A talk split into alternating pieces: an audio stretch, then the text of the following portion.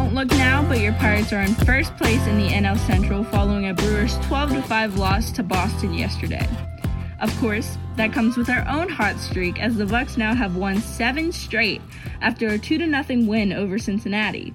Sure, the offense quieted down a bit on Sunday, but that was no problem behind the gem of a game that Vince Velasquez had. Looking for the sweep of the Reds and to extend their win streak, the Bucs very quickly sat down the Reds in the first inning, with Velasquez getting strikeouts of TJ Friedl and Spencer Steer. With hard throwing Hunter Greene on the mound for Cincinnati, the Bucs strike first in the bottom of the first inning with a Ke'Bryan Hayes double, who ultimately scored on a double play by Andrew McCutchen. That was truly all the scoring was until the bottom of the eighth, when Carlos Santana singled, and yes, he in fact did steal a base. He came around to score the second and final run for the Pirates on a Jack Suwinski double. While the offense slowed a bit from the explosion in Colorado, the reason behind the win with only two runs scored, Vince Velasquez. We have seen much improvement from both Rich Hill and Vince Velasquez, but yesterday, Velasquez was just plain outstanding. He had four one, two, three innings and only gave up two walks, both in the same inning, over seven solid innings pitched. He had 10 strikeouts and only two hits given up. He shut the Reds down entirely, especially Spencer Steer, who Velasquez got three times on the strikeout. Velasquez had found his command, it seemed, and he only seems to be on the rise following his rocky start against the White Sox a couple weeks ago at PNC.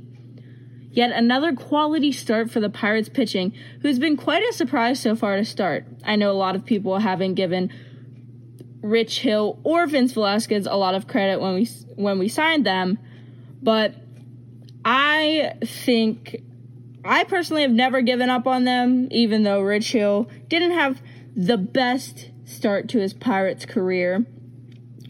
But we see Vince Velasquez is definitely jumping into a really good pitcher for the Pirates, and Rich Hill is slowly following behind him. The Pirates pitching has just been outstanding, and this hasn't been anything short of outstanding yesterday from Velasquez. Quality starts nonstop, and it's just great to see deep in going deep into the game, and then following with Holderman and Bednar and Dauri Moreta, just our bullpen. It, it's great to see. As mentioned, the offense did slow down yesterday and even on Saturday, only winning by 2 to 1 over the Reds, but the Bucs truly do have a solid lineup beside beside their pretty good pitching. I love personally what I've seen from Carlos Santana and Andrew McCutchen, their ability to be veterans and get on base and even drive in a lot of runs. It's really changed the vibe of the clubhouse. I, I, I, think adding those two to the lineup. But to finish off the sweep of both the Rockies and the Reds was pretty nice now that we sit atop both the NL Central and the NL overall with a win streak of seven. Although Sunday's win puts us at 16 and 7 on the season, some MLB fans are still skept- skeptical of us, but honestly, what I say is let them doubt us because it'll make it all the more sweeter. And a lot of people think we're jumping the gun a little too soon, but let us ha- enjoy our 16 and 7 season so far. The Bucs do have an off day today coming off of that win and tomorrow they host the Los Angeles Dodgers to wrap up this homestand at 6:35 p.m. Johan Oviedo for the Bucs looks to continue his magnificent start to the season as the Dodgers hand the ball to Noah Syndergaard, who has struggled slightly a little bit with this season with a 4.19 ERA. The Dodgers have been surprising though, and not in a great way. They're only one game over 500, and yes, it is Los Angeles Dodgers, so again, you can't really write them off too soon, but it would really be nice to see the offense get rolling again just to take down these Dodgers because their pitching is pretty potent. I think some key takeaways from both the Rockies and uh, the Rocky series and the Red series.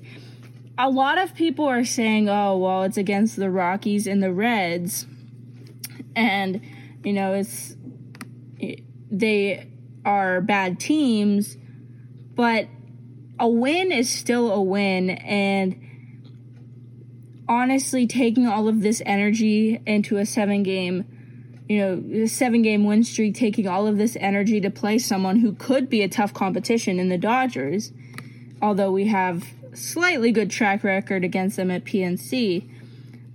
I, a win is still a win and it's going to be helpful for us. And honestly, the key takeaway from all of these series is as I mentioned earlier in the thing in in as I mentioned earlier, the veteran presence that we have in Carlos Santana and Andrew McCutchen with Rich Hill, Vince Velasquez, that is the veteran leadership that the Pirates have always wanted to get, and it never really acted, never really panned out the way they w- wanted it to. But Carlos Santana and Andrew McCutchen, for example, they take these young kids under their wings and they perform as well. And I think that's been just absolutely boosting this Pirates team as well as over these past seven games, they've incorporated the new Pikachu player of the game, giving whoever gets the player of the game, they get this little Pikachu stuffed animal. They obviously have the sword going. They have the Pirates jacket for when a home run is hit.